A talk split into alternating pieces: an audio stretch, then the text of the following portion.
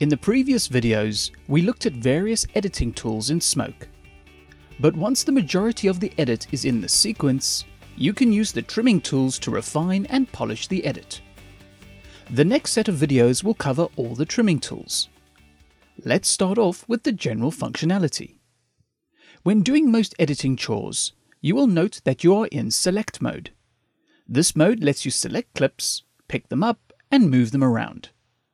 However, this mode will not allow you to do any form of trimming to prevent accidents as you shift segments around the sequence. This is where Trim mode comes in.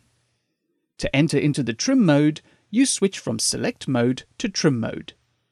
Pressing the R keyboard shortcut can also do this. Now in Trim mode, you can do everything that the Select mode does, but you can now also perform trimming. You also have a trim view to see what is happening with the incoming and outgoing frames. To see the trim view, you can press option 4 or switch the viewer mode to the trim view. Alternatively, you can also just double click on the transition and this will also bring up the trim view. You will also see that the cursors now update when moving over the transitions in the edit. These cursors allow you to perform gestural trimming on the edit. So you can go directly over this cut and using the cursor, you can roll the incoming and outgoing frames.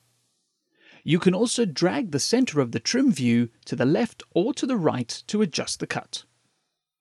Please focus where you place the cursor on the cut as this will affect the type of trim function you use. For example, placing the cursor on the center of the cut and clicking will select both outgoing and incoming segments you can see the indicators on each side of the transition. This selection is also highlighted in the two offset frame sliders. So when you click and drag, you are rolling the edit. However, when you click on a specific head or tail of a segment, only that side is selected and showing an indicator. This is also highlighted in one of the offset frame sliders. When you start trimming, you are just trimming that segment. For example, just selecting the outgoing segment and dragging the cut to the left will create a gap. If ripple was on and I performed the same trim again, the outgoing shot will be shortened. So pay attention to what you select as well as toggling ripple on or off. The cursors and frame offset sliders in the trim view will all change color depending whether ripple is on or off. Remember that yellow is ripple on for insert, and red is ripple off, which is overwrite. So you can gesturally trim by clicking and dragging the cursor over the transition in the sequence or by dragging in the trim view. You can also use the numerical buttons to trim the cut by one or five frames forward and back. If you have a full-size keyboard with a number pad, you can type the desired number of frames to trim the cut numerically. For example, if you type 7 into the number pad and press enter, the cut will trim by 7 frames. If you don't have a number pad on your keyboard, hold Shift Option and double click on the transition to bring up the trim calculator. Type minus 7 with the numeric keys on your keyboard and enter. The cut will shift back 7 frames. You can also nudge the cut by one frame at a time using your keyboard press either the comma or full stop and the transition will shift by one frame in either direction. You can also use J and L to roll the transition point and see both incoming and outgoing frames update simultaneously. You can keep rolling the cut back and forth with J and L, and when you press stop by pressing K, the new cut will update at the point where you stopped. If you prefer, you can also press the play button, which will launch the single player view and start looping the cut. So you can review the edit. But you can also use the comma and full stop keyboard shortcuts to adjust the transition by one frame. You do not need to stop playback.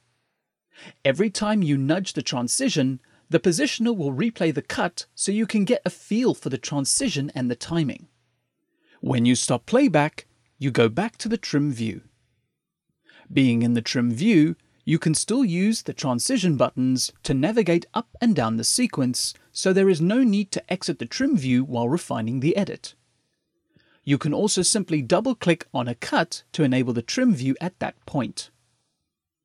Holding Command, you can multi-select cuts on any track to be included in the current trim.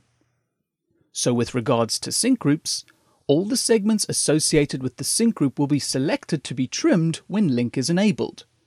But if you just want to trim one element of a sync group, like video for instance, hold Option and click the cut.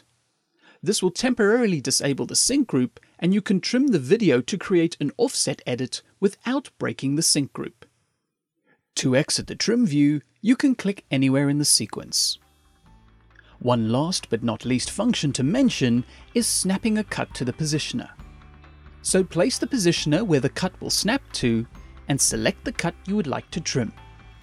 Provided you have enough head or tail frames, press the E keyboard shortcut and the cut will snap to the frame under the positioner. When you have concluded trimming, press A to return to the select mode to prevent any further trimming operations. In the next video, we take a look at another trimming technique known as slipping.